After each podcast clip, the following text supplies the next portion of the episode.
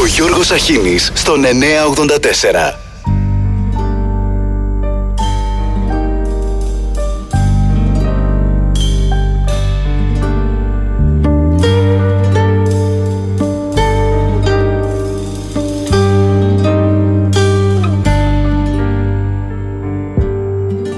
Ένα σημάδι του Θεού μέσα από το ίχνος του καπνού μου έδειξε το δρόμο και είδαμε στο πανικό πως το καλό και το κακό ακούν στον ίδιο νόμο. Θέλω να πάρω το φιλί να το περάσω ένα πρωί απέναντι λαθρέα κι έτσι ο Ιούδας δεν μπορεί να ολοκληρώσει την τροπή που έγινε μοιραία. Το κακό έχει απλωθεί και έχει ο κόσμος τρελαθεί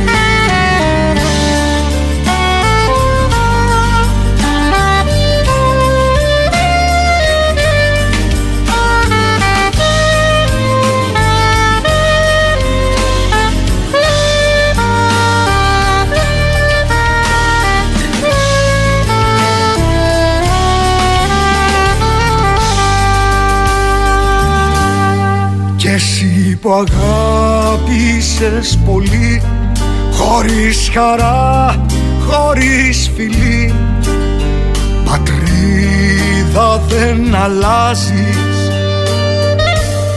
Ταξίδια όνειρεύεσαι Στον ίδιο τόπο καίγεσαι. Και στα ριχά Θέλω να πάρω το φιλί Να το περάσω ένα πρωί. Απέναντι λαθρέα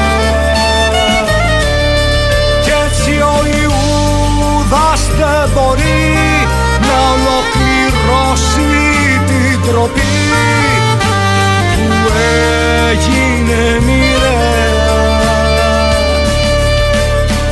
κακό έχει απλωθεί και έχει ο κόσμος τρελαθεί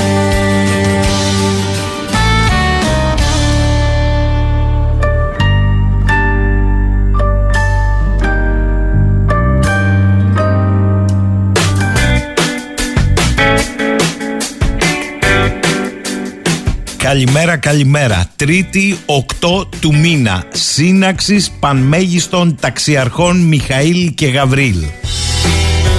Χρόνια πολλά στους Μιχάλιδες, Γαβρίλιδες, ταξιάρχες, στις Αγγέλες και την Αγγελική μας, τη δική μας Αγγελική. Χρόνια πολλά στο Σταμάτη και τη Σταματίνα. Είναι τα δεύτερα αυτά, μην τα ξεχνάμε. Δεν είναι πάρτα και πέτατα. Χρόνια πολλά, γιορτάζει η πολεμική αεροπορία. Μα με υπερπτήσεις, μα με 6, μα με 10, μα με 12 είναι πάντα εκεί. Χρόνια πολλά σε όλους και όλες. Α, θα ξεκινήσω με την ευχάριστη είδηση. Όχι παιδιά, η είδηση δεν είναι η ανακοίνωση ότι σε λίγες μέρες ξεκινούν οι γεωτρήσεις οι ερευνητικές στα οικόπεδα νοτιοδυτικά Κρήτης και Πελοποννήσου. Μας τα είπαν κι άλλοι αυτό, δεν περιμέναμε τον Πρωθυπουργό. Είναι με φέκ οι αδειοδοτήσεις από το 19. Έχουμε πάει 22 και 23 λίγη ημερομηνία για να γίνουν οι έρευνες μετά πάπα. Αλλού είναι τα χαρμόσυνα νέα. Ότι επιτέλους μετά από 20 χρόνια και μετά από τρία χρόνια παλινοδίες περί πράσινων αφηγημάτων, ο Πρωθυπουργός ανακάλυψε την αξία της αξιοποίησης των δικών μας υδρογονανθράκων. Πόσα μνημόνια περάσανε και τι χρέος έχει η χώρα. Α πάει και το παλιάμπελο. Κάλιο αργά λέει παρά ποτέ. Ε, αφού φτύσαμε αίμα πρώτα. Πάμε τώρα να βουτήξουμε σιγά σιγά. Μεγάλη μέρα σήμερα στις Ηνωμένες Πολιτείες οι εκλογές. Ε, οι μεσαίες άμα πέφτουν πάνω στην προεδρική θητεία μάχη για Βουλή και Γερουσία που θα παρτίζουν το νέο Κογκρέσο στη Βουλή είναι όλοι στο Κογκρέσο ανανεώνεται το 1 τρίτο και η μάχη γίνεται αν οι Ρεπουμπλικανοί θα ελέγξουν και τα δύο σώματα ή αν στη Γερουσία θα παραμείνει η πρωτοκαθεδρία των Δημοκρατικών. Αυτά είναι χοντρικά.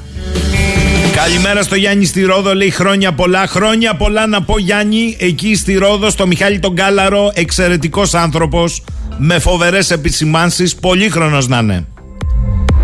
Καλημέρα στο Μάνο και καλά τιμόνια. Ο Γιάννης λέει συγχαρητήρια στο Χατζη Νικολάου. Εντάξει, παιδιά, νομίζω ότι είναι πολύ βαρύ το κλίμα και πολύ χοντρά τα θέματα για να μπορούσε να είναι από πίσω. Ήταν όπως έπρεπε να είναι. Με μία εξαίρεση. Αυτή η ερώτηση κατά μέτωπο του Πρωθυπουργού στο Χατζη Νικολάου, πείτε, πείτε, δεν, δεν μπορείτε εσείς να γράφετε και να λέτε ότι θέλετε ελεύθερα. Εσείς ως δημοσιογράφος είχε απάντηση. Εγώ δεν είμαι μόνο δημοσιογράφος, είμαι και ιδιοκτήτης και εκδότης. Ε, Πολύ καλό ήταν ο Χατζη Νικολάου.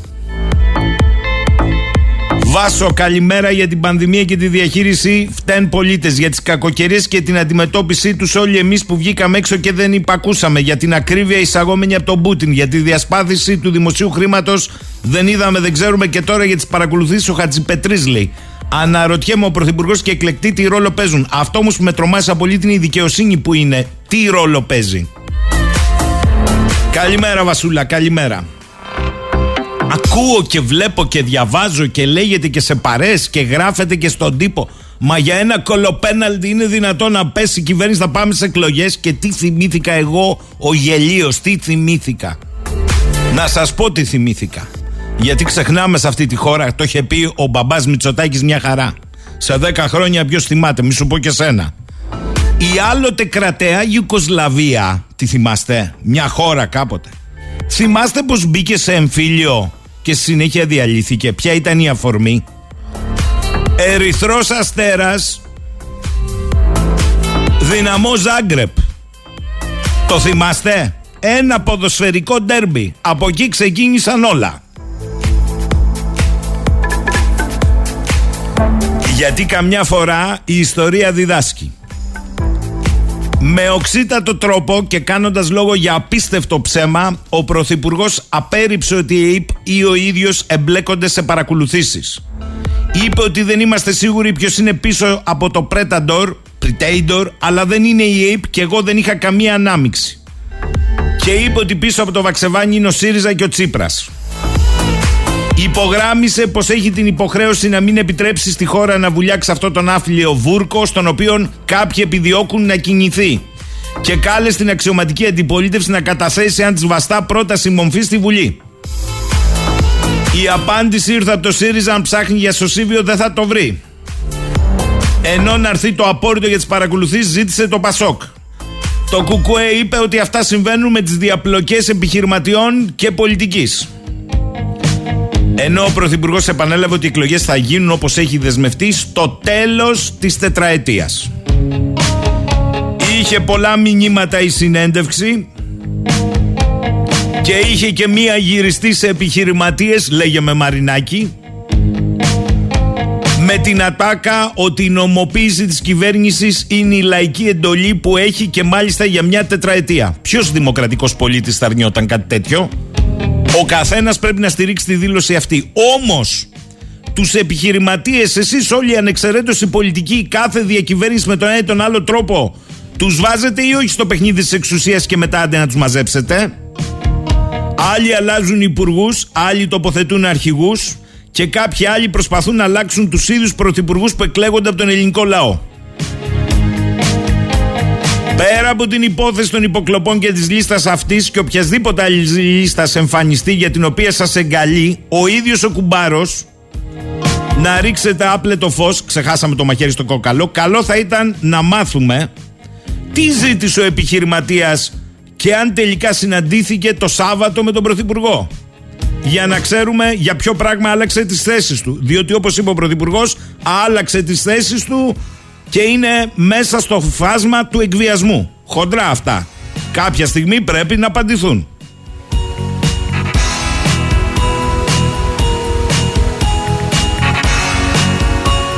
Καλημέρα, καλημέρα και στην φίλη μου τη Δέσποινα υπάρχει λέει Γιώργο μια απλή συγκεκριμένη λογική ερώτηση που κατά τη γνώμη μου δεν τέθηκε στον Πρωθυπουργό. Αν δεχτούμε όπως είπε ο ίδιος ο Πρωθυπουργός ότι ήταν ιδιώτες πίσω από το Πρέταντορ και δεν έχει καμία ανάμειξη ούτε το Πρωθυπουργικό Γραφείο ούτε η ΕΕΠ τότε οι ιδιώτες επιχειρηματίες παρακολουθούσαν μέχρι και τον Υπουργό Εξωτερικών της χώρας και ακόμη η κυβέρνηση δεν τους έχει σούρει στη δικαιοσύνη. Λογικό το ερώτημα, δεν θα έλεγα παράλογο. Ο φίλος ο Λευτέρης μάλλον πρόκειται για αστείο, ε, ότι τον πολεμούν συμφέροντα. Ο Γιάννης, η φράση κλειδί της συνέντευξης. Ουδέποτε ισχυρίστηκα, λέει ο Πρωθυπουργός, ότι δεν παρακολουθούνται και ότι δεν υπάρχει κέντρο που συντονίζει το Πρέταντορ. Εγώ δεν έχω καμία σχέση. Ωραία, λέει ο Πρωθυπουργός, δεν πρέπει να μας πει λοιπόν ποιοι έχουν σχέση. Ο Γεράσιμος μου λέει είναι δυνατόν μετά από 3,5 χρόνια διακυβέρνησης χώρας να ψάχνουμε να βρούμε σε ποια νομοσχέδια δεκάδες που ψηφίζονται ποιοι είναι οι, οι ωφελημένοι, εμείς οι πολλοί ή οι λίγοι, για να μάθουμε τι γίνεται με τα συμφέροντα; Παιδιά αυτή η βαλίτσα θα πάει πολύ μακριά, να το θυμάστε αυτό.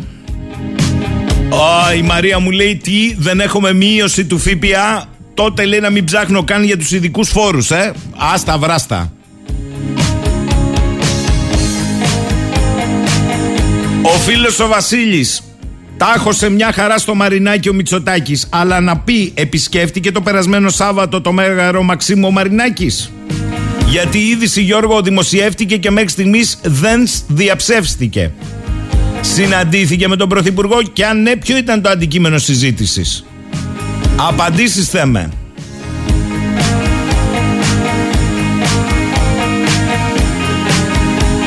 Πάντως παιδιά χθες ήταν μέρα ε, φοβερή. Και αύριο έρχεται η πανελλαδική απεργία, σιγούν, σιωπούν τα πάντα, δεν κινείται τίποτα. Τα συνδικάτα καλούν στους δρόμους Ο Γιάννης λέει πόσος σε έπεισε αν θέλεις απαντάς Όσος σε έπεισε Γιάννη Καπνός χωρίς φωτιά δεν γίνεται ή έτσι ή γιουβέτσι. Αν όντως λειτουργεί το Πρέταντορ από ιδιώτες εν αγνία της νόμιμα εκλεγμένης κυβέρνησης, πάλι υπάρχει θέμα. Τελεία και παύλα. Η απορία είναι γιατί τα κόμματα, η αξιωματική αντιπολίτευση, ζητάει να μάθει αν τα 32 ονόματα που βγήκαν στο ντοκουμέντο, εκτός από το Πρέταντορ, παρακολουθούνται και από την ΕΕΠ. Ξέρουν κάτι παραπανώ.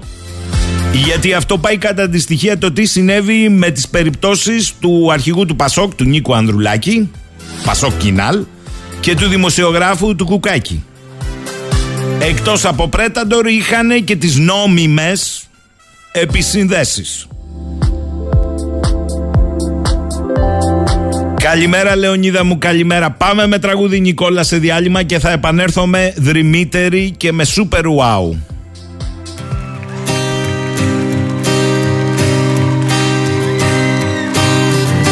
Σχεδόν πενήντα χρόνια Βασάνα και διωγμή Τώρα στη μαύρη αρρώστια για πλέρωμη Τώρα στη μαύρη αρρώστια Ανάξια πλέρωμη. Το φύγιο του αγώνα Πολλά σου στέρισε Μα η ζωή είναι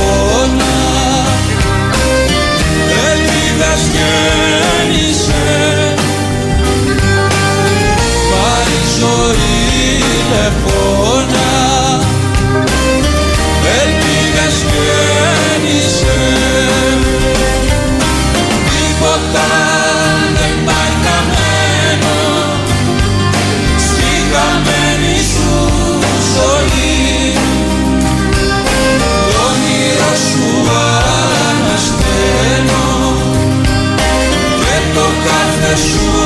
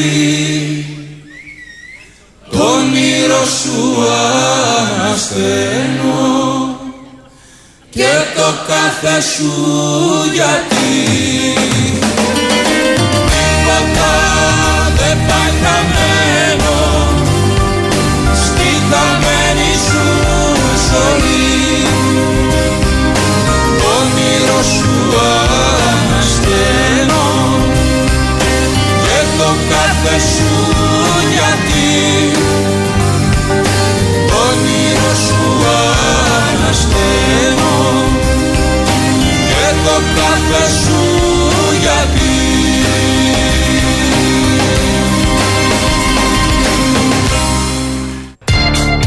Λοιπόν, 10 και 30 και περνάμε τώρα στα βαριά. Κούτε 984, τα χρόνια πολλά τα ακούσατε. Λοιπόν, κοιτάξτε τώρα, κανονικά, θα το πω έτσι απλά, η, από επαγγελματική και μόνο διαστροφή στο χώρο θα έπρεπε να είναι, θα το πω σχηματικά, πρώτο τραπέζι πίστα σε όλα τα μέσα και να τον ρωτάνε για πες μας, πώς και τα λοιπά. Άντα αυτού, ε, μ, άντε, ένα-δύο μέσα στα κεντρικά. Καλημερίζω τον κύριο Κώστα Βαξεβάνη. Καλημέρα Κώστα. Καλημέρα Γιώργο. Λοιπόν, είναι μια επαγγελματική διαστροφή που καμιά φορά και από αυτό θέλω να ξεκινήσω. Μου κάνει εντύπωση. Καλά ρε παιδί μου, δεν σε φωνάζουν. Θα σου το πω έτσι ευθέως. Να σε σηκοχτυπήσουν τελικά. Για όλα αυτά που λες και γράφεις. Ε, μα αυτό πρέπει να ρωτηθούν οι ίδιοι. Γιατί δεν το φωνάζετε, ρε παιδιά; Αν το φωνάζετε, να το στριμώξετε. Δεν τολμάνε, δηλαδή βγαίνουν, βγαίνουν λένε τα πάντα για μένα, αλλά δεν φωνάζουν εμένα. Δηλαδή θα μπορούν, είναι με 4-5 άτομα στο πάνελ. Εγώ μπορώ να πάω, αν θέλουν να με ρωτήσουν, να τους απαντήσω, να τους ρωτήσω εγώ. Δεν το κάνουν όμως. Δεν το κάνουν. Προτιμούν να είναι σε μια, σε μια θέση ασφαλείας, χωρίς αντίλογο, να λένε αθλειότητες και βρωμιές, γιατί φτάνουν και σε αυτό το σημείο. Και βέβαια δεν είναι. Αυτά που είπε χθες ο κύριος Μητσοτάκης, ούτε, ούτε κοριός στον κόρφο του που λέω εγώ, ε, και αυτά που αναπαράγουν οι ίδιοι δηλώνουν ότι όχι μόνο είναι ενιαίο το σύστημα, ε, δεν έχει καμία σχέση με τη δημοσιογραφία και έχει ε, σκοπό την εξόντωση προσώπων τα οποία είναι ενοχλητικά. Και ενώ, ενώ πίστευαν όλοι ότι το ενοχλητικό πρόσωπο που πρέπει να εξοντωθεί είμαι εγώ, τώρα προκύπτουν και άλλα ενοχλητικά πρόσωπα. Αυτό, αυτό δεν μαζεύεται. Δηλαδή, ο κ. Μητσοτάκης βγήκε χθες και είπε ένα fake news ότι υπάρχει, λέει, απόφαση δικαστική της ε, Αμερικής που εμπλέκει εμένα με κάτι με ρώσικο χρήμα κλπ. Ε, θα γίνει αγωγή γι' αυτό. Το, το 16, αφού ξεκίνησα από αυτό, πιαστούμε από αυτό και θα πάμε Ναι, παρακάτω. ναι. Ότι το 16 υπάρχει αμερικανική απόφαση Ναι, ναι. η οποία φέρει και το όνομά σου. Ναι, τέτοιο πράγμα δεν υπάρχει. Υπάρχει μια απόφαση δικαστηρίου πρόσφατη του 2022, γιατί μετά διευκρίνησε ο κύριος Οικονόμου ότι α, για αυτή την απόφαση μιλούσε ο Πρωθυπουργός, λέει και εκεί υπάρχουν οι απαντήσεις, η οποία είναι καταδικαστική. Εξετάζει την, την, ε, το σπάσιμο του εμπάρκου στον πόλεμο της Κρυμαίας από τον κύριο Μελεβέγεφ, έναν ολιγάρχη. Είναι ολιγάρχης, Μμμ. στο, οποίο, στο οποίο το event προσκλήθηκε σύμφωνα με την Die Welt και πήγε η μισή Νέα Δημοκρατία με προεξέχοντα τον κύριο, τον κύριο Ρουσόπουλο και τη σύζυγό του. Πήγαν λοιπόν στο event αυτού του ολιγάρχη. Αυτός ο ολιγάρχης λοιπόν, αφού έπιασαν έναν συνεργάτη του στην Αμερική, του χρέωσαν ότι αυτός έκανε προσπάθεια για δημιουργία δικτύων στην Ευρώπη ρωσικών, ρωσικής παρέμβασης μέσα από κανάλια. Αυτός λοιπόν ο άνθρωπος κατα... περιγράφεται η δράση του σε αυτή την... στις προσπάθειες που έκανε στην απόφαση του δικαστηρίου και ο κύριος, ο, ο ανώμαλος νους, ο γκεμπελικός, γκεμπελ- γκεμπελίστικος νους του κυρίου Μητσοτάκη κάνει λοιπόν, πάει από την απόφαση η οποία αναφέρεται σε όσα είπαμε και λέει ότι αυτό το κανάλι είναι το Ελλάς.net στο οποίο δούλευε ο Βαξεβάνης, άρα ο Βαξεβάνης και λέει όλη αυτή την αθλειότητα. να, αυτό το κανάλι που λέγονταν Ελλάσσινετ ανήκει στον κύριο Γιάννη Καραγιώργη. Ένα εφοπλιστής, ο οποίος είναι φίλος της οικογένειας Μητσοτάκη. Και του κυρίου Μητσοτάκη του νεότερου. Εκεί λοιπόν δούλεψε ο Γιάννης Παπουτσάνης ως διευθυντής. Πολύ καλός συνάδελφος και μέλος του Ιδρύματος Κωνσταντίνος Καραμαλής. Δούλεψε η κυρία Έλενα Σόκου, η οποία είναι υπεύθυνη των μέσων ενημέρωσης της Νέας Δημοκρατίας για τον επαρχιακό τύπο. Και δούλεψε και ο βουλευτής της Νέας Δημοκρατίας, κύριος Καλιάνος. Αυτοί οι άνθρωποι που δούλεψαν σε ένα κανάλι, που δεν ξέρουμε αν είχε σχέση με όσα λέει ή υποθέτει ο κύριος Μητσοτάκης, έχουν σχέση με τα ρώσικα κεφάλαια. Δηλαδή, αν αύριο πιάσουν έναν καναλάρχη που είναι έμπορο ναρκωτικών, θα φταίνουν οι εργαζόμενοι που δούλεψαν εκεί. Σαφές. Αλλά η, η ουσία δεν είναι τώρα αυτό. Η ουσία είναι ότι έχουμε ένα πρωθυπουργό που παράγει ένα fake news, βάζοντας να υπάρχει εγώ σε μια δικαστική απόφαση ως όνομα, για να φύγει από το διέξοδο. Ήταν ο ίδιος που πριν από μερικούς μήνες βγήκε στην Ελληνική Βουλή και κατονόμασε εμένα και άλλους δημοσιογράφους που κάναμε τη δουλειά μας για την Νοβάρτη ως εγκληματίες και συμμορίτες. Μέσα στην Ελληνική Βουλή, πρωθυπουργός. Υπάρχει μεγαλύτερη αθλειότητα από κάποιον και έναν Ανδρία, από κάποιον πρωθυπουργό να χρησιμοποιεί το βήμα της Βουλής, να χρησιμοποιεί την ιδιότητά του, να χρησιμοποιεί το αξίωμα που του εμπιστεύτηκε ο κόσμος για να βρωμίζει ανθρώπους επειδή το, του κάνουν κριτική και αποκαλύπτονται, αποκαλύπτουν το πόθεν έσχες, τις οικονομικές συναλλαγές του, τα ψέματα που είχε πει, την προσπάθεια συγκάλυψης διαφόρων σκανδάλων. Είναι δυνατόν αυτό το πράγμα; Πού έχουμε καταντήσει την πολιτική, ένας πρωθυπουργός να κατονομάζει ανθρώπους λέγοντας ψέματα, προσπαθώντας να δολοφονήσει το χαρακτήρα τους και να τους ενοχοποιήσει. Θέλω... Πού έχει ξαναγίνει αυτό; Κώστα, νομίζω ότι έδωσες απαντήσεις και είπες ότι υπάρχει και το θέμα της αγωγής. Θέλω να προχωρήσω τη συζήτηση γιατί αντιλαμβάνομαι ότι σε χρόνο θα είσαι πιεσμένος. Λογικό είναι και θέλω να το εκμεταλλευτώ το ότι σε έχουμε συχνότητα. Θέλω να ξεκινήσω με αυτό που είπε ο Πρωθυπουργός ευθέως για τη δουλειά σου. Ότι είναι ένα απίστευτο ψέμα, δεν υπάρχουν στοιχεία και αποδείξεις, παρά κάποιος συνέθεσε ονόματα τα οποία Εύα κρέμασε στα μανταλάκια δεν υπάρχει καμία εμπλοκή ούτε του ιδίου ούτε της ΑΕΠ σε παρακολουθήσεις, ακροάσεις, υποκλοπές.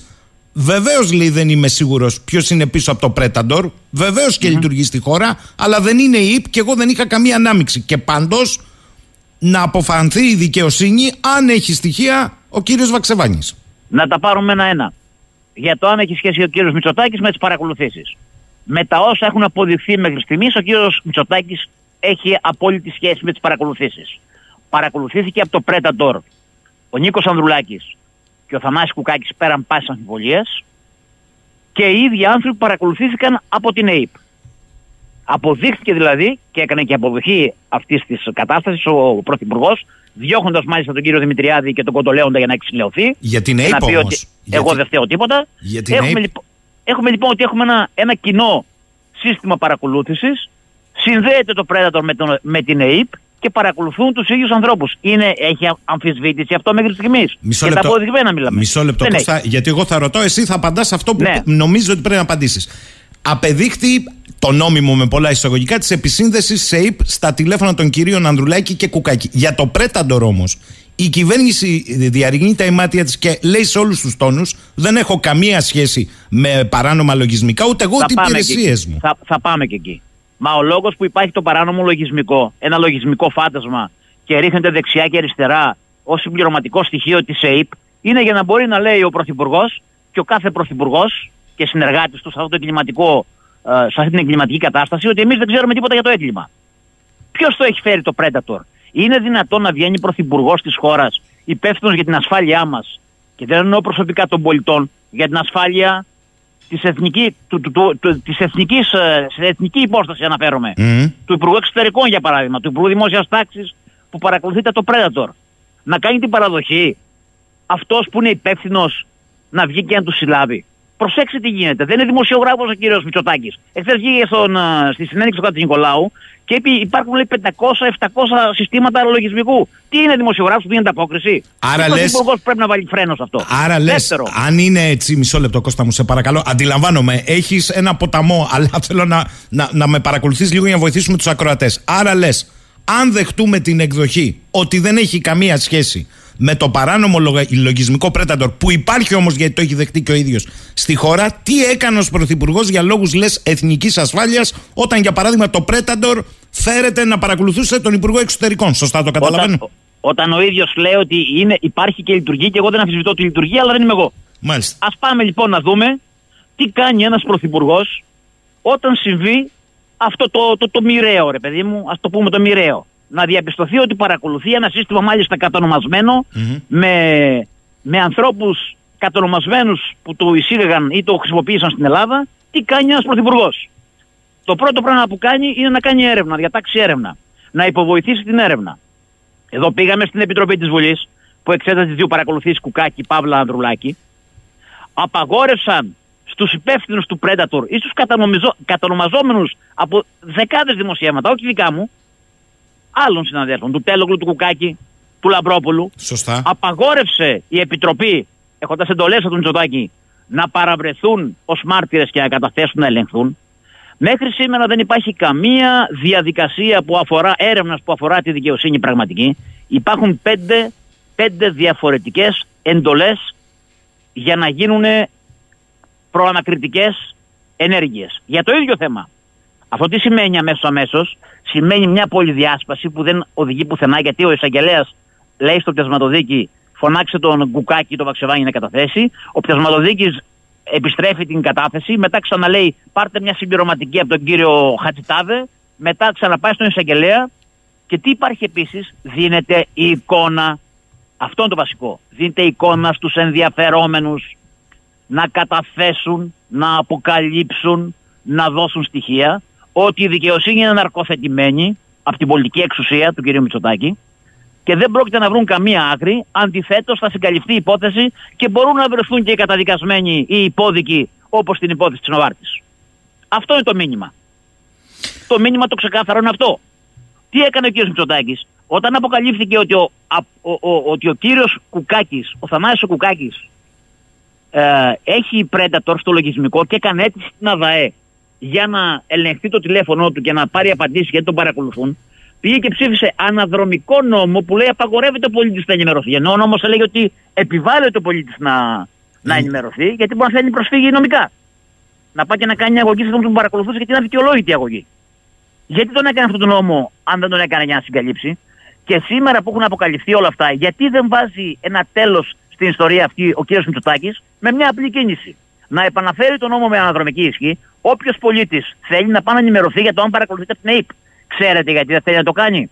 Γιατί ο κατάλογος των ανθρώπων που έχουμε βγάλει και αυτών που θα βγάλουμε ότι παρακολουθούνται το Predator σε πάρα πολλά σημεία, λέω εγώ, είναι κοινός με την παρακολούθηση της ΑΕΠ. Και αυτό αποδεικνύει τη στενή σχέση Predator και ΑΕΠ. Όπα, όπα. Αυτό που λες τώρα ε, έρχεται και κουμπώνει με μια ερώτηση που κατέχει στη Βουλή. Δηλαδή, έχετε στοιχεία ότι οι παρακολουθούμενοι αυτούς που βγάλατε την Κυριακή Σάββατο για την Αθήνα, αλλά Κυριακή εδώ έφτασε η εφημερίδα. Αυτούς που βγάλατε στον ντοκουμέντο την Κυριακή, συν όσους άλλους θα βγάλετε, θα μας πεις μετά αν θα βγάλετε. Ε, Εκτός από Πρέταντορ, έχετε στοιχεία ότι παρακολουθούνταν και από την ΕΕΠ; Θα είμαι όπως, όσο πρέπει προσεκτικός αυτή την ώρα, ναι, Ναι. Έχοντας το δεδομένο ότι όσοι παρακολουθούνται από την ΕΕΠ παρακολουθούνται και από το Predator μέχρι στιγμής, δια των δύο υποθέσεων Κουκάκη και Ανδρουλάκη, και έχοντας πληροφορίες ότι αυτό είναι μια συνεχής διαδικασία που αποδεικνύει τη σχέση του ενός και μοναδικού πολιτικού ανώμαλου κέντρου που δίνει τις εντολές, λέμε ότι κατά πάσα πιθανότητα ισχύει αυτό το πράγμα. Και για να λυθεί αυτό το πράγμα πρέπει ο κύριος Μητσοτάκης να επαναφέρει τον νόμο στα συνταγματικά πλαίσια που ήταν και να μπορεί ο κύριος Σαμαράς να πάει στην ΕΥΠ και να πει στην ε, ΑΔΑΕ και να πει θέλω να μου πείτε αν παρακολουθήθηκα. Και αν το απαντήσει η ΑΔΑΕ δια της ε, ερωτήσεως που θα κάνει στην ΕΥΠ αν ισχύει ή όχι. Γιατί δεν το κάνει ο κύριος Μητσοτάκης. Να πάμε τώρα ε, στο αφήγημα. Το αφήγημα στην αρχή ήταν ότι δεν υπάρχουν παρακολουθήσεις. Μετά έγινε ε, η, η λίστα Βαξεβάνη είναι ψεύτικη, όπως έλεγαν στη λίστα Λαγκάρντ. Το ίδιο ακριβώς πράγμα έλεγαν. Στη συνέχεια τι είπανε; Στη συνέχεια είπανε υπάρχουν βέβαια, αλλά δεν φταίμε εμείς. Μάλιστα. Φταίει ένα ρακούν που, πέτα, που πέρναγε. Και μπορούμε τώρα εμείς να πούμε ότι παρακολουθούνται 33 άτομα και άλλα, άλλες μερικές δεκάδες που θα βγάλουμε. Το αφάγκαντεν της πολιτικής ηγεσία. Μισό. Θα, θα βγάλετε.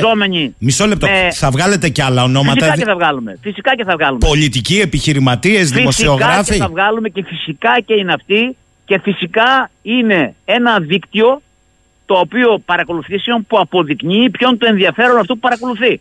να ξέρει τι γίνεται στον επιχειρηματικό χώρο, στον πολιτικό χώρο, στους πολιτικούς του αντιπάλους και στους κομματικούς αντιπάλους. Αυτό είναι το διατάφτα. Πάμε λοιπόν τώρα στις λεγόμενες αποδείξεις. Μισό λεπτό, Κώστα, θα πας στις αποδείξεις. Πες μου, σε παρακαλώ, ξεπερνά και τους 107 που έγραφε ο κύριος Παπαχρήστος; Είναι δεκάδες. Ο κύριος Παπαχρήστος σε ένα ρεπορτάζ στη στήλη του που είχε χθες, στα περισσότερα είναι ακριβής. Και επίσης είναι ακριβεί οι συνάδελφοι που δεν είναι του ντοκουμέντο, που εδώ και μέρες βάζουν θέματα και λένε δεν αμφισβητεί κανένας ότι έχουν γίνει παρακολουθήσεις και ότι ο, ο κατάλογος είναι αληθής και βάζουν θέματα για την ολιγα- ολιγορία του Μητσοτάκη και του Μαξίμου. Όλοι δείχνουν. Βγήκε ο κύριος Μαρινάκης και έδειξε του Μαξίμου δια του Πρωθυπουργικού Γραφείου. Σήμερα ο κύριος Μαρινάκης στα νέα πρωτοσέλιδο λέει ναι, ας πούμε ότι μπορεί και να μην ήξερε, αλλά τι κάνει. Τι κάνει, λέει ο κύριος Μαρινάκης. Το λέω εγώ, το λέει ο κύριος Μαρινάκης. Δηλαδή έχει προβλήματα μεγαλύτερα από ό,τι με το ντοκουμέντο πλέον ο κύριος Μητσοτάκης. Καλά, εμένα δεν με ενδιαφέρει ο πόλεμος των ολιγαρχών με το κράτος. Δεν δε, δε, δε με απασχολεί. Όχι, αυτό. α, ούτε εμένα με ενδιαφέρει. Αλλά αυτό που θέτει, το θέτει βασιζόμενο σε ένα ρεπορτάζ που έχει γίνει στην εφημερίδα του. Ο κύριος Λαπρόπουλο, μια εβδομάδα πριν το ντοκουμέντο, έχει μιλήσει για την παρακολούθηση τη Χρυσοχοίδη. Και Ε. δεν είπε αν είναι πρέτατορ ή αν είναι ΙΠ, είπε ότι παρακολουθείται ο κύριος Χρυσοχοίδης. Εσάς δεν σας κάνει εντύπωση που βγαίνει μια εισαγγελέας της ΕΕΠ που αυτή τη στιγμή έπρεπε να είναι σε ένα σκαμνί και να ανακρίνεται για το γιατί υπέγραψε τις διατάξεις που υπέγραψαν να παρακολουθούν 16.000 άνθρωποι και πολλοί από αυτούς με το πρόσχημα της εθνικής ασφάλειας, ότι αυτή η κυρία βγαίνει και λέει θα παρακολουθούσα ακόμα και την πρόεδρο της Δημοκρατίας και ότι είμαι ανέλεγκτη. Σε μια δημοκρατία αυτά. Και να βγαίνει ο κύριος Μητσοτάκης και να λέει έγινε εφαρμογή του νόμου, αλλά όχι όπως ήθελα εγώ. Δηλαδή εφαρμόζουν την νόμη κατά πώς θέλει ο κύριος Μητσοτάκης ή κατά πώς περιγράφεται από το νομικό μα πλαίσιο και το Σύνταγμα. Προφανώς το δεύτερο. Πού ζούμε; Λέει ο φίλος ο Νίκος, γιατί εδώ είναι και ακροατές. Γεια σου Κώστα. Πόσο πιθανόν είναι, λέει ο Νίκος, οι παρακολουθήσεις ένθεν κακήθεν με το υλικό που έχεις δει; Να είναι ένας πόλεμος μεταξύ ολιγαρχών, παρακράτους, ιδιωτικών συμφερόντων, ξένων υπηρεσιών και γενικά του καθένα που έχει κάποιο συμφέρον στη χώρα, γιατί το Πρέταντορ θα μπορούσε να είναι εγκατεστημένο και από αλλού και από το εξωτερικό και να κάνει τη δουλειά του, αρκεί να έχεις χρήματα και ένα σοβαρό λόγο. Οι κρατικές υπηρεσίες, κατά τη γνώμη σου, έχουν πρόσβαση απευθείας στους παρόχους και μπορούν με μια εισαγγελική εντολή να κάνουν επισυνδέσεις ανα πάσα στιγμή. Λοιπόν, δε- το Predator, επειδή ξέρουμε την πορεία του και ένα κομμάτι της πορείας το έχουμε γράψει πριν από ένα μήνα, ένα άλλο κομμάτι στο φύλλο της Κυριακής. Ξέρουμε την πορεία του από την Κύπρο στην Ελλάδα, ξέρουμε τις αγωνιώδεις προσπάθειες που έγιναν από την πολιτική ηγεσία της Κύπρου, από το κόμμα του- του Δημοκρατικού Συ- ε, Συναγερμού, ώστε να πάρει άδεια ενώ, ήταν, ενώ, ήταν, ενώ Ο απαγορευόταν φιλελεύθερος τα παράνομα να έχει πάρει βγει. άδεια για να φύγει. Ο από φιλελεύθερο την Κύπρο. τη Κύπρου τα έχει Και- γράψει αναλυτικά. Πέντε χρόνια το παρακολουθεί. Ναι. Ναι, ναι. Ξέρουμε λοιπόν πώς ήρθε στην Ελλάδα. Ξέρουμε την πολιτική διαμεσολάβηση για να έρθει στην Ελλάδα. Οπότε αφήστε στη, με- απ' την, α, στην άκρη τις μυστικές υπηρεσίες και αυτούς που επιβουλεύονται, όποιον επιβουλεύονται και τους ολιγάρχες που μπαίνουν εκ των υστέρων στο παιχνίδι, επειδή ακριβώς καταλαβαίνουν ότι παρακολουθούνται. Ο κύριος Μαρινάκης είναι κατανοητό ότι είναι με τα μυαλά στα κάγκελα γιατί ανακάλυψε ότι ο κουμπάρος του οποίου ήταν και χορηγός τον παρακολουθεί. Δεν χρειάζεται μεγάλη ανάλυση. Τώρα το αν το βγάζει λίγο ή πολύ από το, από το, από το κάδρο και μιλούν μεταξύ τους για εκβιασμούς είναι άλλο θέμα. Αλλά αυτή η ιστορία είναι μια ελληνική ιστορία με ελληνική πολιτική ευθύνη συγκεκριμένου προσώπου και συγκεκριμένου κύκλου. Τώρα για το, αν, δε- για το δεύτερο που βάζει ο, Μμμ. ο αγαπητός ε, ακροατής για το αν μπορεί να παρακολουθεί η ΑΕΠ, φυσικά και μπορεί να παρακολουθεί η ΑΕΠ. Φυσικά και έχουμε πληροφορίες και φυσικά έχουμε μέχρι σήμερα δύο αποδείξεις ότι φτάνει στα επίπεδα παρακολούθησης αρχικού κόμματος και κατομολογία της κυρίας Εισαγγελέω, ακόμα και της Προέδρου της Δημοκρατίας, Ιωνή. Οπότε τι λέμε, παιδιά, αυτά δεν έχουν ξαναγίνει ούτε το 50. Λέει ο- Ούτε το 50 δεν έχουν γίνει. Λέει ο φίλος και, και το συνυπογράφω το ερώτημα. Με ποια έννοια, γιατί αυτό που πήγες να πεις και σε έκοψα είναι το ερώτημα. Κώστα λέει, σ- στον ενικό σου μιλάνε έτσι. Ε, φυσικά, τι να μιλήσουμε. λέει ο φίλος εδώ από τα Βρυλίσια. Ερώτηση μπέσα για μπέσα, με κάθε σεβασμό. Έχεις δεμένη 100% δημοσιογραφικά την υπόθεση και δεν το λέω για να κάνω τον κλακαδόρο σου. Αλλά Κώστα, βλέπεις ο κόσμος θα βγει στον δρόμο ξανά πάλι για το δίκιο του. Θα είναι πολύ σκληρό να φάει πάλι γκολ. Καταλαβαίνεις πώς το λέω. Και εγώ σε ρωτάω, Κώστα Βαξεβάνη. Στοιχεία έχεις; Λοιπόν, πάμε να τα πιάσουμε από την αρχή. Είχα γράψει ένα άρθρο προχθές που είπα: Προσέξτε τι εύχεστε. Όταν βγήκαν κάποιοι από τη Νέα Δημοκρατία, ο κ. Κουμουτσάκος και κάποιοι άλλοι και έλεγαν ε, ε, να μας δώσει τα στοιχεία, τους απάντησα προσέχετε τι εύχεστε. Όπως λέει μια κινέζικη παροιμία. Διότι το να, βγάλουμε στο, σι- ε, να φτάσουμε στο σημείο και να βγάλουμε 30 ονόματα, 33 και όσα θα βγάλουμε στο μέλλον, όπως λέει ο Παπαχρήστος στα νέα, δεν έχει τρέλα ο Βαξεβάνης και δεν είχε να κοιμηθεί τη νύχτα, δεν μπορούσε να κοιμηθεί και έγραψε ένα κατάλογο. Προφανώς έχει ε, στοιχεία. Λοιπόν, όπως είπα στον κύριο Εισαγγελέα του Αριού Πάγου χθες, Ναι. χωρίς να με ρωτήσει, στην κατοχή μας έχουμε διάφορα στοιχεία που αποδεικνύουν και την, ε, και την παρακολούθηση και φωτογραφίζουν το κέντρο παρακολούθησης. Και γιατί δεν Έχουμε- του τα δίνει, θα σου πει κάποιος. Και επιθετικά θα σου το πει. Αφού τα έχεις, γιατί δεν του τα δίνει του εισαγγελέα. Λοιπόν, ακούστε, όπως είπα και στον κύριο Εισαγγελέα του Αριπάγου, εάν δώσω εγώ τα στοιχεία αυτή τη στιγμή που δείχνει ότι ένας υπουργός έστειλε ένα απεσταλμένο στη Λάρισα για να πάρει μίζα και τον πήρε τηλέφωνο κάποιος από το Μαξίμου και του είπε γύρνα πίσω από αυτό που πας να κάνεις και αυτό έχει καταγραφεί από το Predator, παρότι αυτό το πράγμα αποδεικνύει την αθλειότητα της, ε, της πολιτικής του συγκεκριμένου και των άλλων που ξέρουν τι κάνει αλλά προσπαθούν να τον περιορίσουν, εγώ θα πάω φυλακή, ξέρετε γιατί θα πάω φυλακή; Γιατί θα μου ασκήσουν δίωξη για κατοχή παράνομου υλικού, παρανόμου κτηθέντος, θα μου ασκήσουν δίωξη για επεξεργασία αρχείου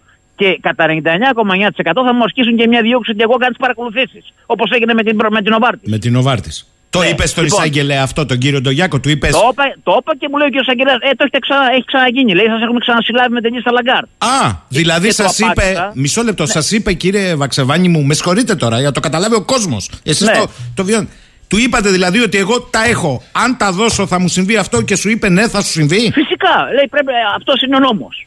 Και του εξήγησα ότι εμένα αυτή τη στιγμή προτεραιότητα είναι να ξεκαθαρίσει η υπόθεση και όχι να μεταφερθεί η συζήτηση από το ότι παρακολουθείτε το σύμπαν από τον κύριο Μητσοτάκη στο αν δημοσίευσε και αν έπρεπε να δημοσιεύσει προσωπικά δεδομένα ε, ο Βαξεβάνης. Γιατί θυμάστε στην λίστα Λαγκάρντ, όταν τη δημοσίευσα, αφού είπαν οι κατά Βαξεβάνη λίστα Λαγκάρντ την αμφισβήτησαν, όταν ζόρισε το πράγμα και βγάλαμε τα στοιχεία, τι είπανε, με, με πήγαν δύο φορές σε δίκη Πού τη βρήκες, αν τη. Πού τη- όχι που τη βρήκα. Το που τη βρήκα ήταν ένα, ένα, ένα, ένα ερώτημα συναντευτικό. Ότι ε, έριξα προσωπικά δεδομένα των κακόμοιρων των ανθρώπων, των καταθετών που έβγαλαν τις οικονομίες τους στην ε, Ελβετία, τους έβγαλα στον αέρα. Είχε πει ο εισαγγελέας της έδρας στην πρώτη δίκη ότι έριξε κόσμο στην αρένα για να χορτάσει αίμα. Το είπε για μένα. Έβγαλα 2.000 τόσους, 52 Μμμ. καταθέτες με πιθανό μαύρο χρήμα στην Ελβετία και με, με χρέωσε ο εισαγγελέας το δικαστήριο μέσα, ευτυχώς δεν έγινε αποδεκτή η άποψή του από την πρόεδρο του δικαστηρίου, ότι εγώ έριξα στην αρένα ε, κόσμο για να, για να χορτάσω αίμα. Δηλαδή μιλάμε για αυτές καθα. Άρα λοιπόν, και θα πάω στο γενικότερο δημοσια... δημοσιογραφικό για να ξεκαθαρίσουμε κάτι, γιατί είμαστε δημοσιογράφοι. Άρα λοιπόν, το βασικό αυτή τη στιγμή είναι τι έχει συμβεί και όχι αν έχει αποδεικτικά στοιχεία ο Βαξεβάνης δεν έχει, γιατί ξέρουν όλοι ότι έχω αποδεικτικά στοιχεία, ο μόνος που δεν το παραδέχεται και δεν συμφέρει είναι ο κ. Μητσοτάκης. Πάμε τώρα γενικά, Γιώργο, θα μου επιτρέψεις ένα λεπτό. Βεβαίως. Τι σημαίνει έχει αποδείξει ο δημοσιογράφος; Θα θυμίσω, καταρχήν, η δημοσιογραφική απόδειξη δεν είναι ποινική απόδειξη, δεν είναι νομική απόδειξη. Ο ρόλος του δημοσιογράφου δεν είναι να κάνει συλλογή κάποιων στοιχείων για να στείλει άνθρωπο στη φυλακή, γιατί δεν μπορεί να στείλει άνθρωπο στη φυλακή. Αυτή είναι η δουλειά του εισαγγελέα. Ο δημοσιογράφος μέσα από τις πηγές του, τις οποίες διασταυρώνει, παίρνει την ευθύνη να παραδώσει στην κοινή γνώμη και κατ' επέκταση στη δικαιοσύνη τα στοιχεία τα οποία έχει συλλέξει. Η δικαιοσύνη έχει την ευθύνη να τα δέσει. Τι εννοώ; Όταν έγινε το 1973 το Watergate και αποκαλύφθηκε ότι ο Νίξον παρακολουθούσε στο Watergate τους πολιτικούς αντιπάλους του Δημοκρατικό Κόμμα, τι είχε γίνει; Η Washington Post, έχοντας μία πηγή που ονομάστηκε Βασίλα Ρίκη και έγινε γνωστή μόλις πριν από μερικά χρόνια, δημοσίευσε ότι σύμφωνα με έγκυρες πληροφορίες και στοιχεία που έχει στη διάθεσή της, παρακολουθείται το Δημοκρατικό Κόμμα από τον Νίξον. Το δημο... Δημοσίευσε κάποια στοιχεία, κάποια ηχογράφηση; Όχι. Δημοσίευσε κάποιο έγγραφο; Όχι. Ποιο ήταν η απόδειξη; Η απόδειξη ήταν ο λόγος του δημοσιογράφου που φτάνει σε ένα σκάνδαλο και το παραδίδει στη δικαιοσύνη, δεν το κρύβει για να κάνει εκπιασμούς, το παραδίδει στη δικαιο- δικαιοσύνη. Τι έγινε στη συνέχεια, το FBI έκανε επέμβαση, συνέλαβε αυτούς που ήταν να συλλάβει και τι είπαν αυτοί, δεν ήξερε τίποτα ο πρόεδρος Νίξον ή ο πρόεδρος Μητσοτάκης. Δεν έχει υποχρέωση ποινικής απόδειξης ο δημοσιογράφος. Έχει υποχρέωση και δικαίωμα να παραθέσει το κοινό στοιχεία τα οποία έχει διασταυρώσει. Πώς τα διασταυρώνει, έχει πολλούς τρόπους. Ο βασικός τρόπος είναι να ελέγξει την πηγή του.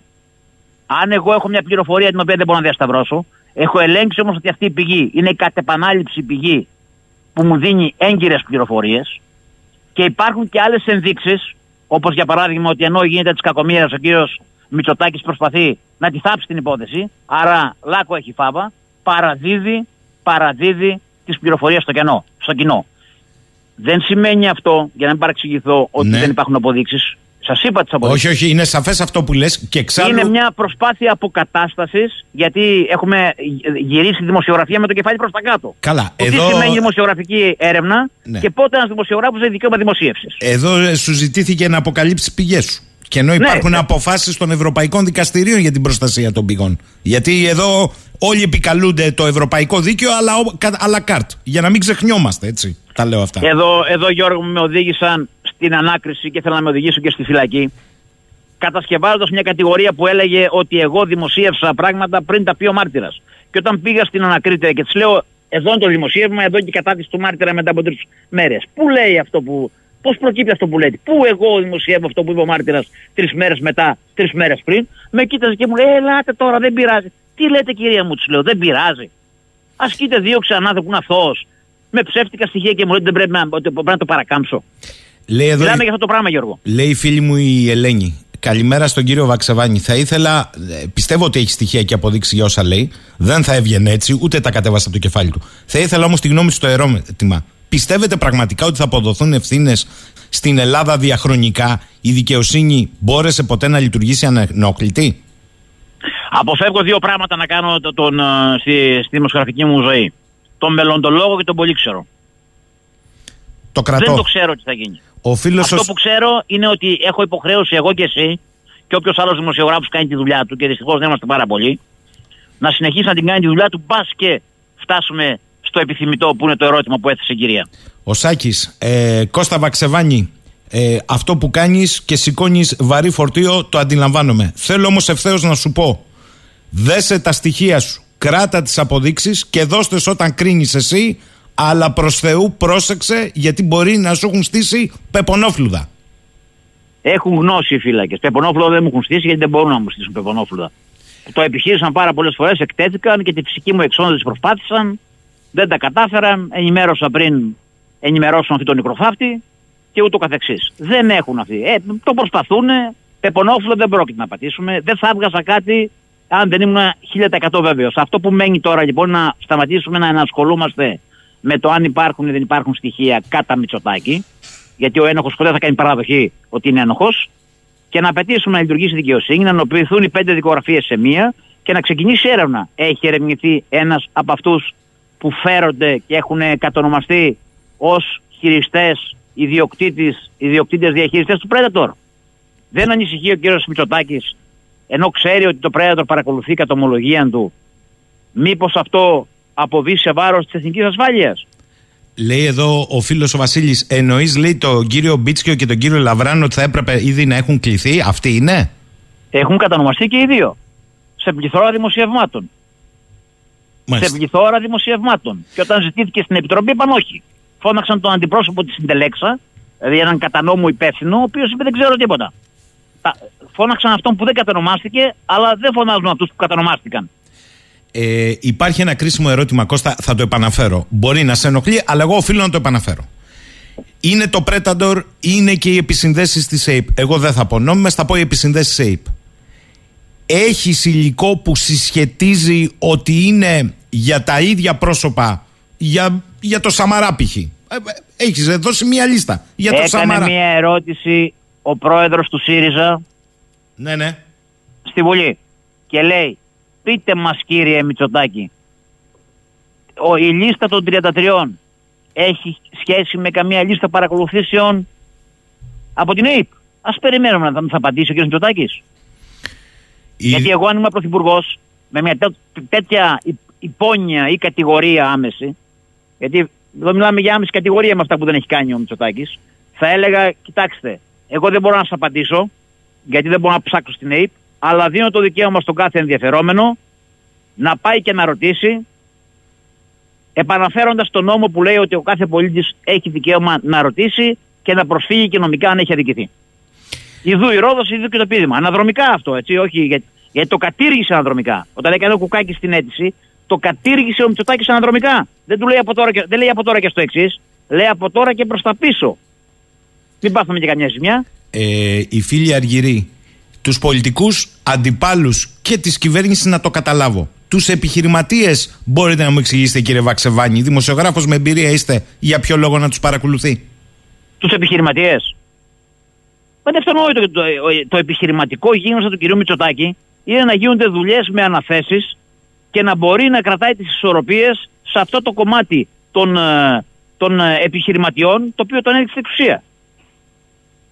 Σκέφτεστε τι φόβο έχει κάποιος ο οποίος αναδείχθηκε στην εξουσία από επιχειρηματίες; Ότι κάποια στιγμή ένας επιχειρηματίας ή δύο ή τρεις, επειδή είναι, θα δείξουν δυσφορία για το πώς τους χειρίζεται, θα του τραβήξουν το χαλί, το χαλί κατά τα πόδια.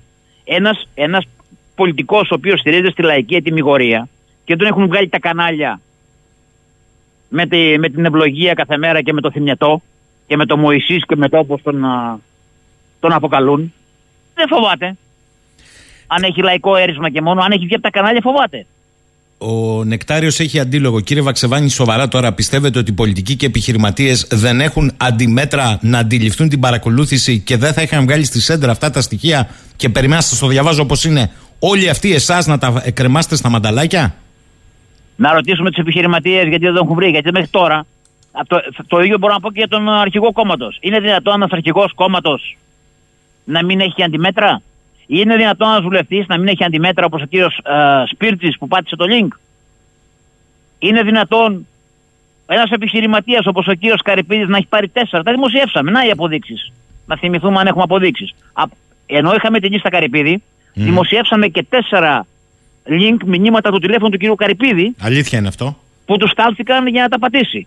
Είναι δυνατόν ένας, ε, ο κύριος Καρυπίδης σχετιζόμενο με τον κύριο Μαρινάκη να μην έχει αντιμέτρα; Αυτό το Predator δεν είναι κάτι το οποίο, δηλαδή ο κόσμος νομίζει ότι είμαστε σε, ε, ότι μιλάμε για μια τεχνολογική βάση η οποία παίρνει αντιμετώπιση με την έννοια αφού αυτός μου βάζει το, τη βεντούζα και το μικρόφωνο εγώ θα βγάλω το, το σύρμα. Δεν είναι έτσι. Αυτά είναι λογισμικά, δεν ανοιχνεύονται όλα τα λογισμικά. Όταν, θα ανοιχνευτεί το, όταν ανοιχνεύτηκε το λογισμικό Pegasus, έφυγε στην άκρη και ήρθε το Predator. Τώρα που ανοιχνεύτηκε το Predator, το Predator θα είναι κάτι άλλο.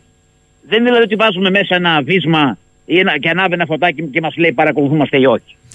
Ε, δηλαδή έχουμε σχηματικά πράγματα στο μυαλό ναι, ναι, ναι. Το, τα, Καλά τα λογισμικά αυτά, από ό,τι θυμάστε το 2004 και από την υπόθεση της Vodafone το παρακολουθήσουν, έχουν δυνατότητα να σβήνουν τα ίχνη τους. Θυμάστε το 2004 παρακολουθήσει επί Καραμαλή της 2005 με τον Τζαλικίδη. Το μακαρίτι. Ένα από τα χαρακτηριστικά του λογισμικού που ήταν πρωτόγωνο τότε.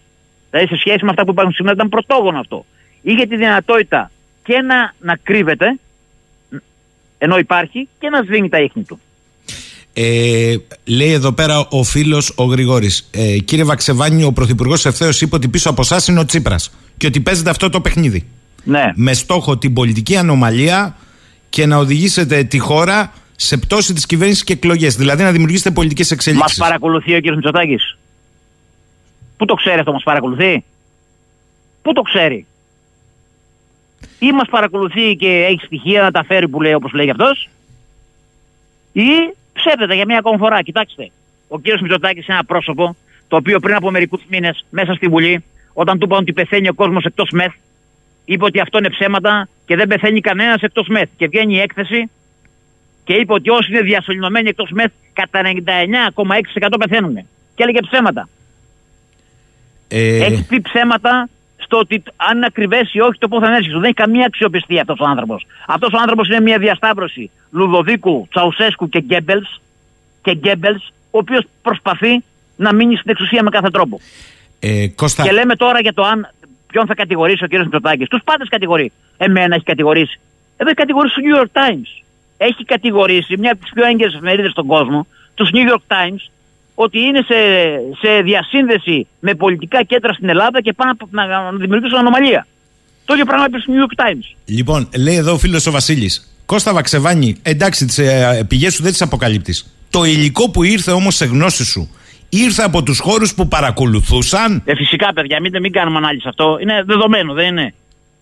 Είναι δεδομένο. Υπάρχουν ε, αυτοί, δεν υπάρχει ένας άνθρωπος που πατάει ένα κουμπί και βγαίνει μια χοντρή, είναι μια παρακολούθηση. Υπάρχει ένα σύστημα ανθρώπων που παρακολουθεί και είναι και στην ΑΕΠ και στο Predator και στο Maximo. Ε, κάποιοι από αυτούς λάλησαν. Ε. Έγραψα εγώ συμβολικά στο tutorial, ήρθε η ώρα που οι μουγκοί θα, μιλ- θα μιλήσουν, οι τυφλοί θα δουν και οι άλλοι θα λαλήσουν. Δεν το έγραψα τυχαία. Ε, θέλω να σε ρωτήσω, υπάρχουν μηνύματα σαν για αυτά που είπες του Καρυπίδη και είδαμε στο ντοκουμέντο την Κυριακή ή σαν για αυτό που ακούσαμε χθες το βράδυ που είπες στο κόντρα ε, στην κυρία Γιάμαλη για τη Λάρισα, γύρνα πίσω κτλ. Υπάρχουν και άλλα μηνύματα πολιτικών πρώτης γραμμής; Και βίντεο. και βίντεο; Και βίντεο. Πού ε, πώς γίνεται αυτό τώρα, από ακρόαση βίντεο; Είδατε που αγνοούμε, ε, έχουμε στο μυαλό μας τα, τα τηλέφωνα του ΟΤΕ που βάζαμε τα βίσματα και αγνοούμε ποια είναι το Predator. Όταν μπει στο τηλέφωνό σου, μπορεί να καταγράψει ό,τι έχει το τηλέφωνο μέσα. Εκείνη τη στιγμή, και αν βρίσκεσαι σε ένα χώρο και θέλουν να τον παρακολουθήσουν, μπορεί να έχουν καταγραφεί και σε εικόνα και σε ήχο. Ακόμη και σε και- εικόνα και σε ήχο, εκεί που είναι το τηλέφωνό σου. Ακόμη και ιδιωτικές σου, απόλυτα ιδιωτικές σου στιγμές δηλαδή. Ε, φυσικά. Μάλιστα. Δημόσιες, όπου, όπου, βρίσκε- όπου είναι το τηλέφωνό σου, είναι και το Predator. Όπου είναι το Predator, καταγράφει. Όταν υπάρχει καταγραφή, υπάρχει και ένα. Όπω το είπε ο κ. Μητσοτάκης χθες, είναι δυνατόν να ακούω τους ε, υπουργούς μου και μετά να πηγαίνω στο κομπιούτερ και να τους κρυφακούω. Ακούστε. Δηλαδή, εγώ αν ε, έλεγα κάτι, θα έλεγα είναι δυνατόν να ακούω τους ε, υπουργούς μου. Τελεία. Αυτός περιέγραψε και σκηνή πώς γίνεται. Ότι πας σε ένα κομπιούτερ και τις παρακολουθείς. Ότι έτσι γίνεται παρακολούθηση. Περιέγραψε τι κάνει. Θέλω. Και ξέ, ξέρετε τι γίνεται. Μου λέει ένας από αυτούς τους ανθρώπους, τους παλιούς συνεργάτες του Κυριάκου Μητσοτάκη, ότι αυτός που ακούει, γιατί ακούει; Παλιά πηγαίναν, ήταν μια συνακρόαση που έπρεπε να την ε, νόμιμη να την ακούσει ένας πρωθυπουργός, του πηγαίνει χαρτιά. Υπάρχουν άνθρωποι που δεν θέλουν να ακούσουν, θέλουν να ακούνε, όχι γιατί είναι ουτακουστέ, γιατί φοβούνται και τη σκιά τους. Φοβούνται δηλαδή ότι αυτός που τους λέει ότι ο Τάδε με τον Δίνα είπαν αυτό, μπορεί να θέλει να τον εξαπατήσει και δεν τα ακούει ο ίδιος. Γι' αυτό μιλάμε για διαστροφή. Γι' αυτό μίλησε η, η, η Ευρωβουλευτής των Πρασίνων προχθές για, για, παρα, για παρανοϊκό πρωθυπουργό. Λοιπόν, Κώστας Βαξεβάνης, ε, φαντάζομαι ότι συνεχίζεται με αποκαλύψει την ερχόμενη Ε, Κυριακή. καλά, ναι, τα αυτονόητα, ας τα αφήσουμε. Εντάξει. Κώστα, σε ευχαριστούμε πολύ. και εγώ, και εγώ να είστε καλά. Καλή σου ημέρα. 11 και 15 πρώτα λεπτά. Πάμε τώρα σε έναν κύριο του πολιτικού ρεπορτάζ και μία από τις κορυφαίες πένες στην πολιτική αρθρογραφία. Δεν το λέω εγώ, ε, ούτε οι βραβεύσεις του. Είναι κατά κοινή ομολογία, αποδεκτό. Είναι ο κύριος Γιώργος ε, Λακόπουλος και συνεργάτης στο aidis.gr. Κύριε Λακόπουλε, καλημέρα. Καλημέρα Γιώργο, ευχαριστώ πολύ. Εντάξει, δεν είναι ευχαριστώ. Ορισμένα πράγματα πρέπει να λέγονται, ε, διότι φτάνει το τσουβάλιασμα, λέω εγώ. Και Θα θέλω, εκλαμβάνω ως ένδειξη της καλής σου διαθέσης απέναντι μου. ε, κύριε Λακόπουλε, Γιώργο, ε, Ναι, θέλω ναι. να ξεκινήσουμε από ένα πολύ μεγαλύτερο κάδρο πριν έρθουμε στα κάθε μας, διότι σήμερα πολλοί λένε ότι είναι ίσως από τις κρισιμότερες εκλογές ε, στο μέσο της προεδρικής θητείας Biden αυτές στις Ηνωμένες Πολιτείες. Είναι έτσι; Νομίζω ότι είναι, είναι αυτό και ίσως σε κάτι παραπάνω και προκύπτει από ενδείξεις ε, απειλή για την Αμερική. Ήδη ε, οι εκτιμήσεις είναι πως η συμμετοχή θα υπερβεί κάθε προηγούμενο, θα σπάσει όλα τα ρεκόρ ε, σε μια χώρα στην οποία όπως ξέρουμε ότι η συμμετοχή είναι περιορισμένη στις εκλογές, το εκλογικό ενδιαφέρον είναι χαμηλό. Ε, Διαβάζω σήμερα ότι περισσότεροι από 40 εκατομμύρια ψηφοφόροι έχουν στείλει ήδη ταχυδρομικά την ψήφο τους. Άρα λοιπόν και εντός της Αμερικής εκτιμάται ως μια κρίσιμη εξέλιξη η οποία η κρισιμότητα όμως αυτή είναι κάπως ε, δύσκολο να ανοιχνευτεί. Είναι κρίσιμη ως προς τη διαμόρφωση νέων συσχετισμών στα δύο νομοθετικά σώματα στη Βουλή των Αντιπροσώπων και στη Γερουσία όπου φαίνεται να επικρατούν τουλάχιστον στην, ε, στη Βουλή των Αντιπροσώπων οι Ρεπουμπλικάνοι ή μήπως είναι κρίσιμη ως στοιχείο που μπορεί να δείξει αν πράγματι η Αμερική είναι διχασμένη και αν πράγματι υπάρχει στον ορίζοντά της ένας εμφύλιος. Αυτό είναι ίσως ε, στοιχείο που δεν είναι εύκολο να αξιολογηθεί τώρα, αλλά το αποτέλεσμα θα το δείξει με πολύ μεγάλη ενάργεια. Πάντως, ε, μένοντας λίγο στο εσωτερικό των ΗΠΑ, φαντάζομαι ότι και εσύ διαγνώσκεις ότι είναι ένα ακραία πολιτικό διχαστικό κλίμα. Ακριβώς, αλλά δεν είναι όμως μια υπόθεση μεταξύ Biden και Τραμπ. Το θέμα δεν είναι αν αντέχει ο Biden, που δεν αντέχει, είναι προφανές ο άνθρωπος. Όσο μάλλον για μια δεύτερη υποψηφιότητα. Ε, ή αν θα επιστρέψει ο Τραμπ ο οποίος κυνήγει και ουρανού για να διαμορφώσει συνθήκες ε, πάνω του παρότι και αυτός ηλικιωμένος είναι έτσι μην Ναι, ναι, ναι, σωστά. Αλλά π- πίσω από αυτό όμως θα υπάρξουν μερικές άμεσες ε, συνέπειες σε κεντρικές πολιτικές του Αμερικάνου και πρώτη από αυτές θα είναι η σχέση τους με την Ουκρανία και η παρέμβασή τους στην Ουκρανία και η σχέση τους με, τη Ρωσία- με τη Ρωσία. Ήδη στην Αμερική υπάρχουν φωνές που, τίνει- που αξιώνουν να βρεθεί ένας τρόπος να σταματήσει αυτός ο πόλεμος. Παραδόξως είναι φωνές πιο ισχυρές από ό,τι είναι στην Ευρώπη, η οποία, η οποία πλήττεται κυρίως από αυτόν τον πόλεμο. Πλήττεται ίσως από τις επιλογές των ηγεσιών της, αλλά ως προς τον πόλεμο συμβαίνει αυτό. Ε, Οπότε θα δούμε πράγματα τα οποία δεν μπορούσαμε να έχουμε υπολογίσει πριν από τρει-τέσσερι μήνες για τον Αμερικανικό παράγοντα, ο οποίος εκτός από την Ουκρανία έχει πάντα το μεγάλο ανοιχτό μέτωπο με την Κίνα και ίσως εκεί ε, κατευθύνεται πια όλη η ισχύ του στο μέλλον και βέβαια υπάρχει και άλλα μέτωπα από τα οποία περιέργως πήγε, προσπάθησε να, να, να αναδείξει πρόσφατα ο κ. Μπάιντεν είναι το Ιράν, ο οποίος είπε θα παρέμβουμε στο Ιράν, κάπου έτσι, θα πει κάτι θα κάνουμε κλπ. Είναι μια υπόθεση η οποία μας αφορά, γιατί αυτές οι παρεμβάσεις σε πολύ μεγάλο βαθμό, ειδικά στην Ευρώπη και στην Ασία, περνούν και από την Ελλάδα. Περνούν από τις λειτουργικές σχέσεις και περνούν βέβαια και από την Ευρώπη. Άρα- Έχουμε, έχουμε, έχουμε κάθε λόγο να, βλέπ, να περιμένουμε με αγωνία αυτό το αποτέλεσμα και καλό θα είναι για μας ή για τον κόσμο ολόκληρο και νομίζω και για τους Αμερικανούς να μην είναι ισόρροπο. Να- Καλό θα είναι να, να υπάρχει μια καθαρή δίκη. Α, ε, άρα αντιλαμβάνομαι ότι από το κάδρο αυτών των εξελίξεων δεν εκφεύγει για σένα το πακέτο Ανατολική Μεσόγειο και δει τα ελληνοτουρκικά. Παίζει, έχει σημασία; Καθόλου για παράδειγμα ας πούμε μια ανατροπή των σχετισμών στο Κογκρέσο θα αλλάξει τη σύνθεση της Επιτροπής Εξωτερικών Σχέσεων στην οποία η Ελλάδα λόγω Μενέντες κυρίως έχει μια ισχυρή, από την οποία έχει μια ισχυρή υποστήριξη. Ε, αυτό θα είναι κάτι το οποίο θα, στην πορεία των πραγμάτων θα μας δημιουργήσει άλλου τύπου προβλήματα, δηλαδή θα μετατοπίσει τον άξονα των ισορροπιών πιο προς την Τουρκία. Αυτή τη στιγμη είναι κάπου στη μέση. Αν δει κανείς την, ε, την πρόσφατη συνέντευξη του κ. Τσούνη στον ε, Ρίχο Χατζηνικάλη. Χατζηπολά, θα διαπιστώσει ότι οι Αμερικάνοι εξακολουθούν πάντα να είναι οι, οι ουδέτεροι, οι οποίοι σου λένε βρείτε και δεν τοποθετούνται όπως νομίζουμε εμείς ή όπως διακινεί πολύ συχνά η κυβερνητική άποψη ότι οι Αμερικάνοι τάσσονται κυρίως με το μέρος μας και είναι αντίον των Τούρκων και αυτά. Δεν υπάρχουν τέτοια πράγματα. Οι Αμερικάνοι παραδοσιακά είναι ε, σε περιόδους ουδέτερες, ε, είναι με την πολιτική των ίσων αποστάσεων και σε περιόδους κρίσης είναι με τον ισχυρότερο στην, στην περιοχή.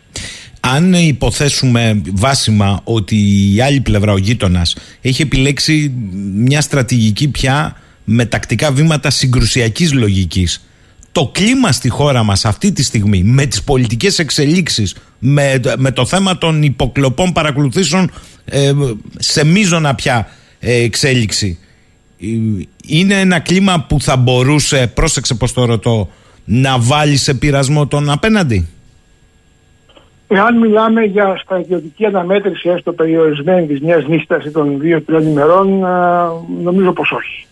Αν μιλάμε για γενικότερο πόλεμο, κατηγορηματικά όχι. Υπάρχει όμως ένα πρόβλημα το οποίο δυστυχώς στην Ελλάδα δεν έχει αναλυφθεί επαρκώς και αυτό είναι ευθύνη της κυβέρνησης η οποία δημιουργεί μια εσχαλμένη εντύπωση για τα πράγματα. Πέραν το ότι εμείς είμαστε οι κυρίαρχοι διπλωματικά και οι Τούρκοι και ειδικά ο Ερντογάν είναι απομονωμένοι, δεν ισχύει αυτό. Στις διεθνείς σχέσεις ε, μετρώνται οι δυνάμεις, μετρώνται οι ισχύσεις κάθε πλευράς και δεν μετρώνται ούτε οι απόψεις του, ούτε διάφορα θέματα που αποτελούν γενικότερες ε, αντιλήψεις για την πολιτική, για τα, και για την, ε, την οργάνωση της κοινωνίας του κλπ. Ε, νομίζω ότι αυτό που είναι κυρίαρχο πια στις μέρες μας, αλλά η κυβέρνηση δυστυχώς εμποδίζει να αναδειχθεί, είναι ότι η διεθνή κοινότητα και κυρίως οι ισχυροί παράγοντες αυτής της κοινότητας, οι Αμερικάνοι και οι Ευρωπαίοι, έχουν αγοράσει και προωθούν το σενάριο της συνεκμετάλλευσης στο Αιγαίο. Αυτό το σενάριο δείχνει να το αποδέχεται με κάποιους όρους, με κάποιες προποθέσει, εν λευκό. Πάντως δεν το απορρίπτει κατηγορηματικά, είναι ορατό αυτό, η σημερινή κυβέρνηση. Αυτό έχει διάφορα προβλήματα γιατί ε, αν μέχρι τώρα είχαμε προβλήματα αμφισβήτησης ε, κυριαρχικών δικαιωμάτων από την πλευρά της Τουρκίας. Τώρα ήδη βλέπουμε να αμφισβητείται κυριαρχία, να αμφισβητούνται εδάφη. Και αυτό είναι μια εξέλιξη η οποία είναι πάρα πολύ δυσμενής για την ελληνική εξωτερική πολιτική, είναι πάρα πολύ δυσμενής για τη χώρα. Και οι θεωρίες ότι εμείς έχουμε την Ευρώπη στο πλευρό μας και θα προστρέξει αυτά είναι κουταμάρες γιατί η Ευρώπη δεν μπορεί να προστρέξει, γιατί δεν έχει δυνάμεις να προστρέξει και γιατί δεν είναι ο ρόλος της να προστρέχει. Η Ευρωπαϊκή Ένωση είναι ό,τι είναι οι συνθήκες της, ό,τι προβλέπουν οι συνθήκες της. Και καμία χώρα, Γιώργο, όπως ξέρεις, δεν έχει εκχωρήσει στην Ευρωπαϊκή Ένωση, στις Βρυξέλλες, αρμοδιότητες εξωτερικής πολιτικής και άμυνας.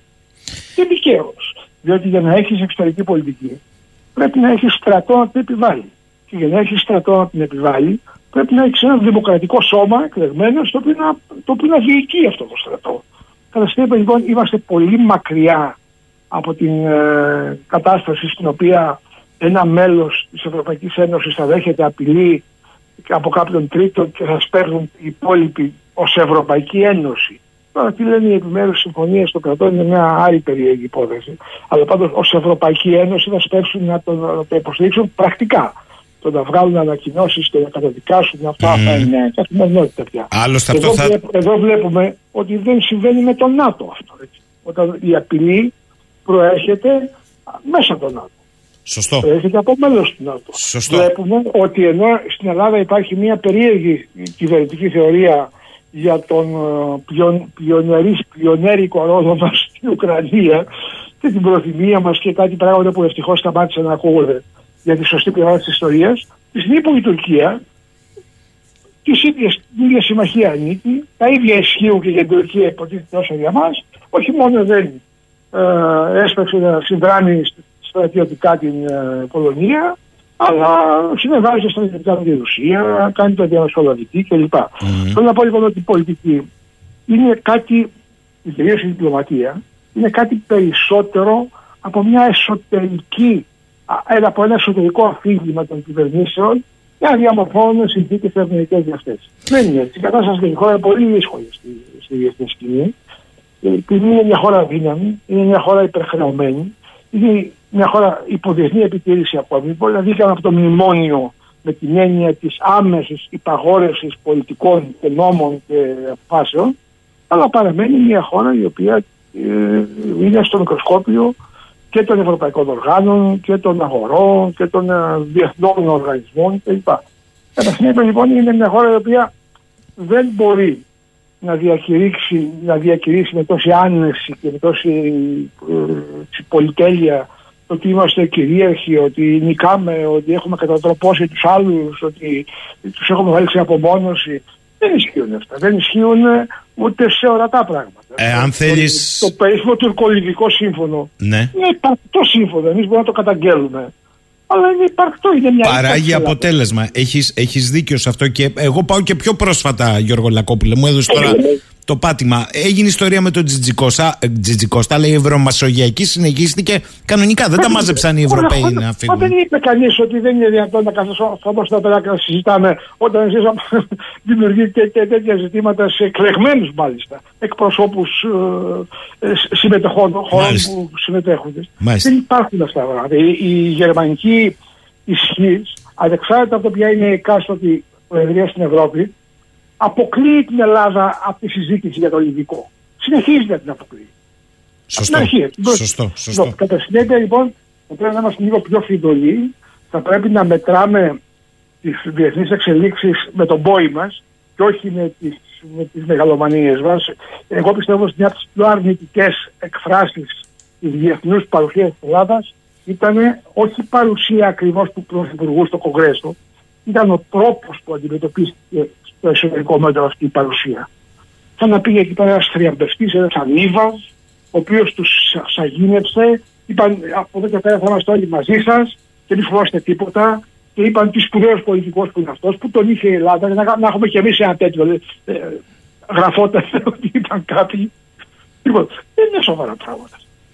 Μια... Ο συσχετισμός των δυνάμεων στο διεθνή χώρο υπακούεις σε συμφέροντα, σε επιδιώξεις εθνικές, σε παρεμβάσεις ενδεχομένως άλλων τρίτων κρατών. Δεν αν ήταν τόσο εύκολα θα είχαν λύσει νωρίτερα άλλοι νομίζω περισσότερο έτσι με, με μεγαλύτερη πολιτική επιφάνεια, με μεγαλύτερο πολιτικό εκτόπισμα. Αλλά τα προβλήματα ανακυκλώνονται και θα έχουμε μπροστά μας επιδεινούμενα και όχι ε, ε, περιοριζόμενα. Αυτό νομίζω εγώ μπορώ να κάνω Και την ίδια ώρα στο εσωτερικό μέτωπο έχουμε μια όξυνση, παρόξυνση του πολιτικού κλίματος και στο ρυθμό των ε, υποκλοπών, παρακολουθήσεων κτλ. Εδώ τώρα τι αναλύεις, πώς το προσεγγίζεις; Καταρχήν από καμία ανάλυση δεν μπορεί να διαφεύγει ότι είμαστε για πρώτη φορά στην μεταπολιτευτική ιστορία που εγώ γνωρίζω που τα μεγάλα διεθνή μέσα ενημέρωσης έχουν τόσο ισχυρή παρέμβαση σε αυτό το θέμα και όλα με τον ίδιο τρόπο. Ότι εδώ παραβιάστηκε το κράτος δικαίου δεν υπάρχει μεγάλη εφημερίδα, δεν υπάρχει μεγάλο τηλεοπτικό δίκτυο το οποίο να μην έχει ασχοληθεί με αυτή την υπόθεση και να μην έχει το αντιμετωπίσει με τον ίδιο τρόπο. Α, ότι υπάρχει πρόβλημα υπάρχει. Καταρχήν υπάρχει τουλάχιστον στις περιπτώσεις που η κυβέρνηση παραδέχεται και αναγνωρίζει τις περιπτώσεις Ανδρουλάκη Κουκάκη και τις οποίες προηγουμένως δεν αναγνώριζε, τις οποίες δεν παραδεχόταν. Κατά συνέπεια λοιπόν, αν η κυβέρνηση ήθελε να λύσει αυτό το πρόβλημα, υπήρχε ένας πολύ απλός τρόπος.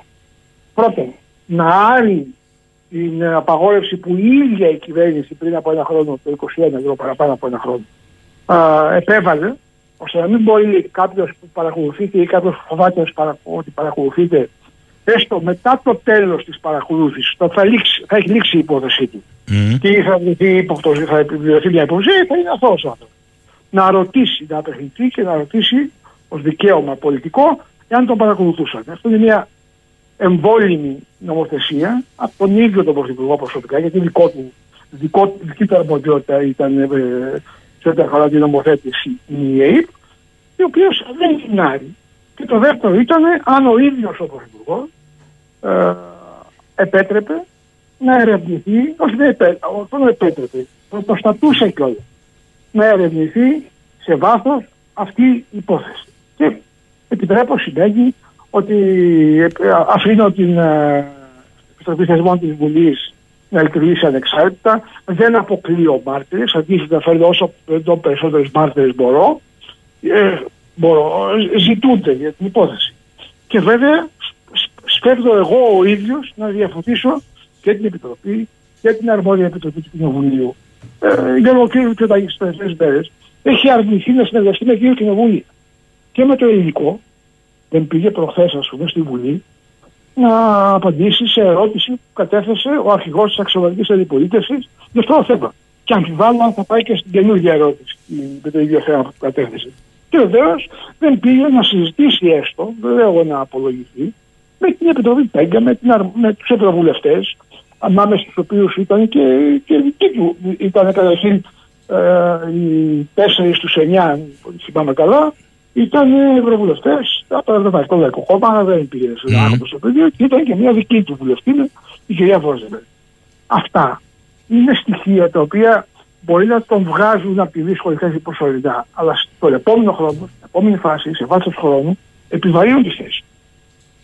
Ε, και, κα... Δεν ξέρω τώρα, τώρα σε καμιά ώρα νομίζω, Δυστυχώς δεν έχω χρόνο για να πάω γιατί με βρίσκεται στην Βρυξέλλε τώρα.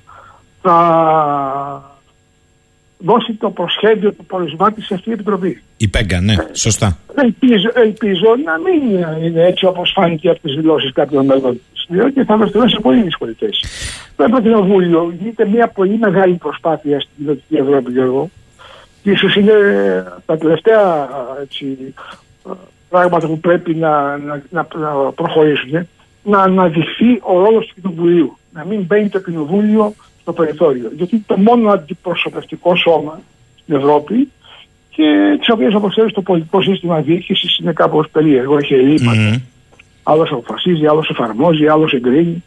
Ε, άρα λοιπόν όταν στρέφεσαι κατά του Κοινοβουλίου, κατά της δυνατότητάς του να παρεμβαίνει, έχουν υπάρξει και φωνές, αν και κάτι ευρώ, διαβάζω σήμερα, ακόμα και σήμερα.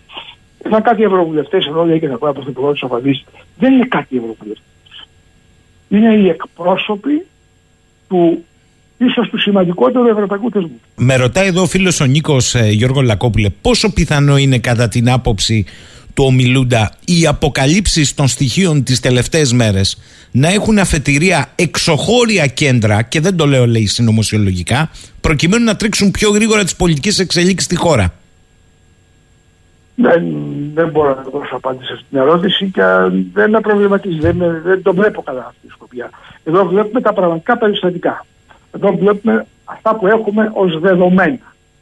Για παράδειγμα, υπάρχει ένας πολύ απλός τρόπος όλα αυτά να λυθούν. Είναι ένας απλός τρόπος θεμητός, νόμιμος, καθιερωμένος στην Ευρωπαϊκή Ένωση, σε όλες τις δημοκρατικές χώρες της Ευρώπης και στην Αμερική βεβαίως καθιερωμένος, σε όλο το δυτικό κόσμο δηλαδή.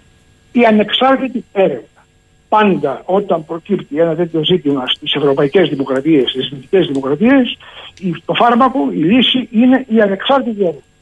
Είναι έρευνα στην οποία μετέχουν πρόσωπα και φορείς και οργανισμοί και δεν ξέρω ποιος άλλος, οι οποίοι είναι υπεράν πάση υποψίες, οι οποίοι έχουν την κοινή συγκατάθεση όλων και οι οποίοι καταλήγουν σε ένα συμπέρασμα. Mm. Αυτό είναι που δεν συμβαίνει εδώ.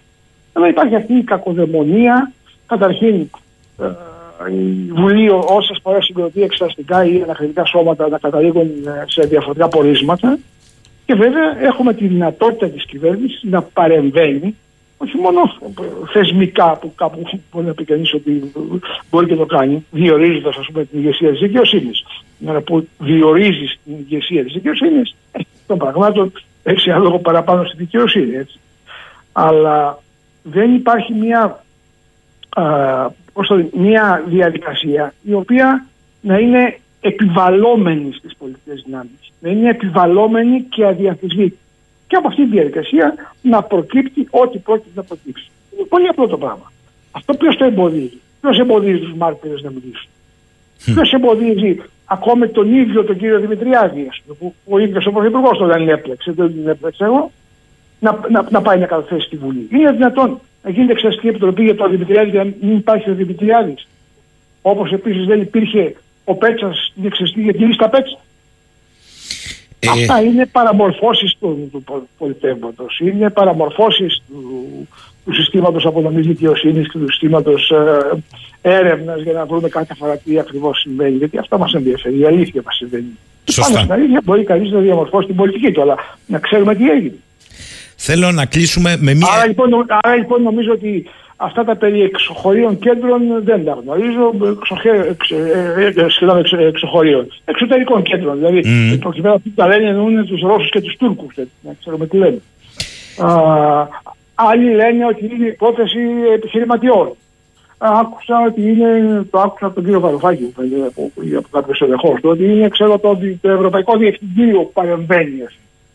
Αυτά δεν ξέρω. Αυτά είναι μετά. Μπορεί να, πού να ξέρω ποιο παρεμβαίνει. Ε, δεν μπορούμε να ξέρουμε. Ε... Υπολογίζουμε αυτά, συνυπολογίζουμε αυτά που έχουμε μπροστά μας, αυτά που είναι δεδομένα, αυτά που είναι ορατά και προσπαθούμε τα εργαλεία, τα θεσμικά, τα συνταγματικά, τα νομικά, τα κοινοβουλευτικά που έχουμε στη διάθεσή μας να βρούμε τι γίνεται. Όταν ακυρώνουμε αυτή, αυτά τα εργαλεία, ε, δεν πρόκειται να βρούμε τίποτα. Λοιπόν, θέλω να κλείσουμε μια ερώτηση. Α την πω έξω από το κουτί, δεν είναι έξω από το κουτί, μέσα στο κουτί είναι, αλλά η οποία είναι αμφίπλευρη. Αλλά εδώ θέλω τώρα τη, την σκέψη ενός, εγώ θα το πω, εξαιρετικού πολιτικού αρθρογράφου. Ε, πρόσεξε Γιώργο Λακόπουλε, είμαστε σε εκλογική χρονιά ούτως ή άλλως. Έχουμε μπει σε αυτό το ρυθμό. Ναι. Και οδηγούμαστε κατά το μάλλον ήτον με έναν αρχηγό κόμματος, το τρίτο τη τάξη αυτή τη στιγμή κοινοβουλευτικά, τον κύριο Ανδρουλάκη, με αδιευκρίνιστο ποιοι είναι οι λόγοι εθνικής ασφαλείας για τους οποίους παρακολουθήθηκε και σταμάτησε η παρακολούθησή του; Μιλάω για την νόμιμη επισύνδεση. Αυτό από τη μια. Και προφανώς κάποιος που θέλει να, να επιλέξει Ανδρουλάκη μπορεί να το σκέφτεται, ρε παιδί μου, μήπως από τη μια αυτό και από την άλλη. Αυτό είναι αλήθεια. Ναι, ναι, και δεν είναι ίσον ε. σημασία. Και από την άλλη θέλω να τα ακούσω ολοκληρωμένο για να απαντήσεις. Πάμε σε αυτή την κάλπη να επικρέμεται χωρίς για την ώρα να υπάρχει κάτι καταλητικό ότι ο Πρωθυπουργός ενορχιστρώνει σε ΙΠ και Πρέταντορ ένα κοινό κέντρο παρακολουθήσεων. Ο Πρωθυπουργός είπε χθες ότι το Πρέταντορ, ναι, υπάρχει μάλλον στη χώρα και κάνει αυτά, αλλά μην με μπλέκετε εμένα ούτε με την ΑΕΠ και φέρτε αποδείξει, δεν τα πετάτε έτσι. Θέλω να πω δηλαδή ότι μήπως πάμε με ένα κλίμα αμφίπλευρα, όχι απλά πολλωμένο, ναρκοθετημένο. Πολλαπλώς αρκοθετημένο, έχεις δίκιο σε αυτό και αυτό είναι πάρα πολύ επικίνδυνο και αυτό έτσι με την ευαισθησία που έχουν τα πολιτικά πράγματα στην Ελλάδα συχνά μπορεί να οδηγήσει σε άσχημες καταστάσεις, σε πολιτική ανομαλία. Αλλά για όλα αυτά όμως υπάρχουν κάποιες επιλογές που έχουν γίνει από κόμματα ή από φορείς ή από, ή από πρόσωπα που οδηγούν τα πράγματα εκεί πέρα. Τώρα, σε ό,τι αφορά την περίπτωση του Ανδρουλάκη, εγώ έχω πολλές αντιρρήσεις για τον τρόπο για, που χειρίζεται την, ε, την υπόθεσή του. Α, αλλά σε καμία περίπτωση όμως δεν μπορούμε να, να, να, να βάλουμε στο σκαμί τον Ανδρουλάκη όπως κάνουν κάποιοι κυβερνητικοί ε, όταν η ίδια η κυβέρνηση δεν του επιτρέπει να ξέρει γιατί τον παρακολουθούσαν. Και όχι μόνο αυτό, υπάρχουν και χειρότερα. Πήγε στη Βουλή εισαγγελέας τη είπε κυρία Βλάχου ναι. και άφησε, έκανε υπενιγμού, άφησε να εννοηθεί ότι αυτό ήταν ε, κατασκοπία. Σωστά. Όταν λέει ότι εγώ για λόγους εθνικής ασφαλείας και για την προστασία της πατρίδας και την πρόεδρο της Δημοκρατίας θα παρακολουθούσα, συνάγεις λογικά ότι εδώ κάτι, κάποια υπόνοια αφήνει είναι, αιχμή. Είναι δυνατόν να αφήνει στον αρχηγό ενός πολιτικού κόμματος να, να πολιτεύεται, να, να, να λειτουργεί με αυτή την υπόνοια ή την υπόνοια της υπόνοιας. Να στο, να στο τραβήξω αυτά, λίγο αφήνω εγώ. Τα αφήνω τα περιάχνια. Ναι, ναι, να το κάνω εγώ λίγο χειρότερο, Γιώργο έκανε, Λάκ. έκανε αυτό, με συγχωρείτε να το ολοκληρώσω και εγώ. Έκανε αυτό που έκανε και με την παρακολούθηση του Ανδρουλάκη. Είπε, εγώ δεν ήξερα. Α, θα σε 6 μήνες να πει, εγώ δεν ήξερα για το πρόεδρο. Να στο κάνω λίγο χειρότερο. Εγώ, έχω επι... εγώ λέμε ότι έχω επιλέξει να ψηφίσω Ανδρουλάκη. Εγώ, έτσι. Ναι. Δεν πρέπει να ξέρω υπεύθυνα Εννοείται. εδώ που Εννοείται. φτάσαμε. Αν είναι, Ναι. να το πω έτσι, δεν είναι, αλλά λέω προδότης. Δεν θα πάω να ψηφίσω ένα προδότη. Εννοείται, εννοείται, εννοείται.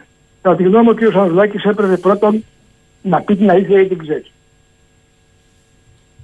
Ο κ. Ανδρουλάκης ξέρει γιατί το παρακολουθούσαν. Και ξέρει γιατί δεν μπορεί να το πει ο Μητσοτάκης. Το πιστεύεις Γιατί αυτό; όμως, α- Αν υπήρχε εθνικό θέμα, Γιώργο, Ναι. εάν υπήρχε θέμα προστασίας των εθνικών συμφερόντων ή αν υπήρχε θέμα βαριάς εγκληματικότητας, που είναι οι μόνες περιπτώσεις στις οποίες η ΕΕΠ μπορεί να παρακολουθήσει Έλληνα πολίτη και πολύ περισσότερο Έλληνα πολιτικό, το θέμα θα είχε κλείσει αμέσως. Θα τηλεφωνούσε στον Τσίπρα ο Μητσοτάκης και θα το έλεγε: Μην το κάνεις θέμα, αυτό συμβαίνει. Επειδή δεν συμβαίνει αυτό και συμβαίνει κάτι άλλο, αυτό το κάτι άλλο το ξέρει ο Ανδρουλάκης. Πολύ σωστά το περιγράφει ως προσπάθεια παρέμβασης στα εσωκομματικά του.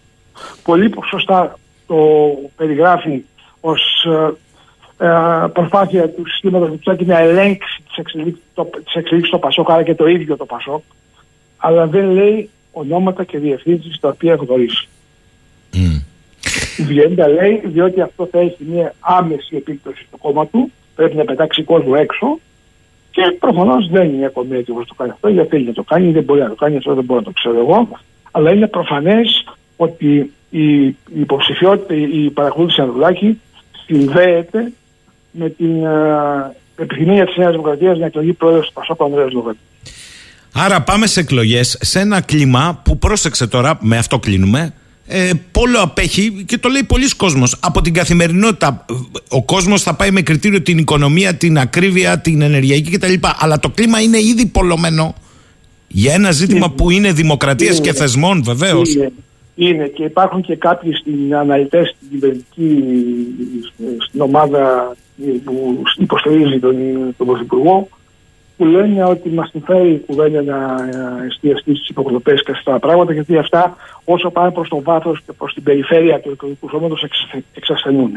Αντίθετα εκεί υπάρχουν ζητήματα τα οποία αφορούν την καθημερινότητα, αφορούν την ακρίβεια, αφορούν τις, ε, την ανεργία, αφορούν τις ε, περιορισμένες συντάξεις, αφορούν την αδυναμία των ανθρώπων να ζήσουν και τη φτωχοποίηση. Άρα λοιπόν επειδή από εκεί έχουμε πολύ μεγαλύτερο κόστος, ας αφήσουμε τα πράγματα να εξελίξονται στο μέτωπο των υποκλοπών, ο άλλος λέει δεν βαριέσαι και την νοιάζει εμένα και όλοι το ίδιο κάνουν κλπ. Ε, όντως όσο πάμε ε, στα χα- πιο χαμηλά και πιο στην περιφέρεια του εκλογικού σώματος αυτά δεν παίζουν πολύ μεγάλο ρόλο. Αλλά παίζουν όμως ρόλο, το λάθος τους κατά τη γνώμη μου είναι ότι παίζουν ρόλο στο εξής. Ότι μέσα από όλα αυτά αποδυναμώνεται το προφίλ Μητσοτάκη. Και αυτή η αποδυνάμωση έρχεται κυρίως από τη διεθνή αμφισβήτηση της, ε, πίστης τους, στου θεσμούς, στο κράτος δικαίου και τι λειτουργίε τους σύμφωνα με αυτούς τους κανόνες, τους ευρωπαϊκούς κανόνες.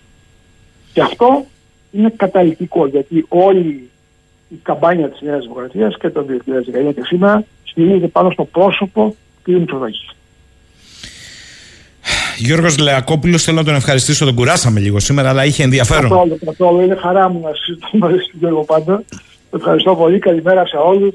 Και εδώ είμαστε να τα ξαναπούμε. Μακάρι τα πράγματα να είναι πιο ευχάριστα την επόμενη φορά που θα μιλήσω. Μακάρι. Να είσαι καλά. Καλή σου μέρα. 11 και 48 μου λέει ο Σωτήρης από ό,τι κατάλαβα το θέμα είναι διαχρονικό στην Ελλάδα όλοι παρακολουθούν τους πάντες διαχρονικά η ερώτηση είναι εύλογη πως αφεντικά έχουν. Στο μαγαζί βάζεις λέει έναν έμπιστο στο ταμείο αντί και μια κάμερα. Εδώ το πολιτικό σύστημα είναι Big Brother. Μάλιστα. Ε, είναι μια άποψη και αυτή. Ε, ο Σιμεών λέει γι' αυτό λέει επειδή μας καίει η απεργία είναι αύριο ε, μας καίει η ακρίβεια, η λιτότητα, η ενεργειακή φτώχεια να συμμετάσχουμε σε απεργιακές κινητοποίησεις